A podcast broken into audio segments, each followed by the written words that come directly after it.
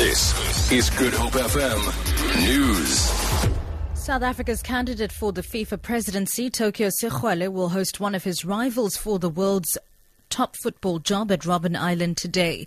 Sexwale will take fellow presidential candidate Gianni Infantino on a tour of the popular tourist attraction.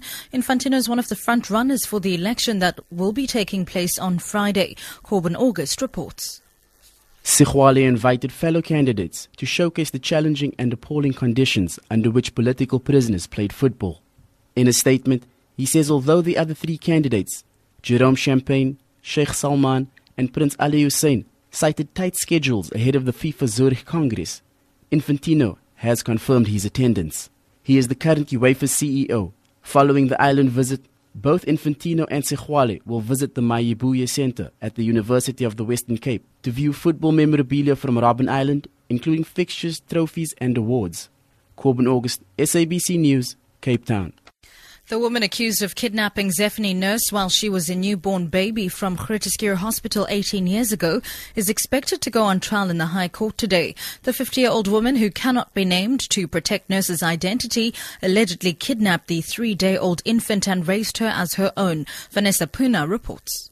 The mystery disappearance of Zephany Nurse may have remained so, were it not for a chance encounter between her and a biological sister at a school they both attended last year. DNA tests confirmed her identity. A countrywide search for the child following a kidnapping yielded no results.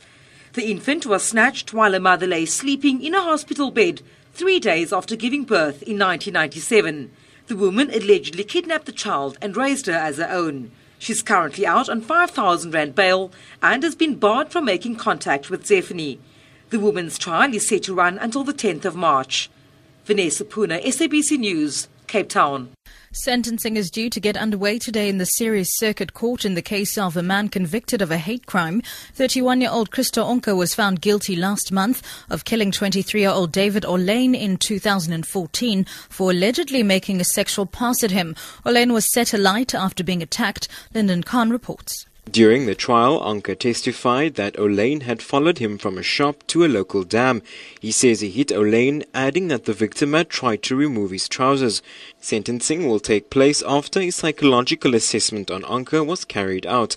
In passing judgment, Western Cape High Court Judge Siraj Desai said an autopsy indicated that Olyn was beaten repeatedly, bound at the neck and legs, and then set alight.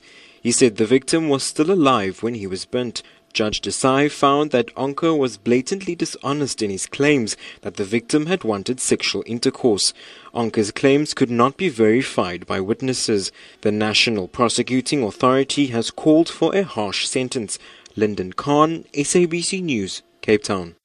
And finally, Finance Minister Pravin Gordhan is set to present the most anticipated post 1994 budget that comes against the backdrop of tough economic conditions, the drought, the global economic gloom, the possibility of a sovereign credit downgrade, high inflation, plunging exchange rate, policy uncertainty, and socio-political unrest are some of the challenges he has to sort out. Gordhan will walk a tightrope as he has sworn to do all he can to avert a downgrade and reassure the investment community. Eugene Duplessis is a senior economist. The current economic environment, not just in South Africa but, but internationally, is brought about by obviously uh, external market forces, but there are also things within South Africa that, that's contributing um, to the current state. Uh, for example, the rand being at, its worst levels against foreign currencies, making the, the drought in the country, the uncertainty being created with economic and political uh, policies, um, and obviously the downgrade hovering just above junk status. So, so this economic environment is making it very difficult for the Minister of Finance. For Good Hope FM News, I'm Sibs Matiela.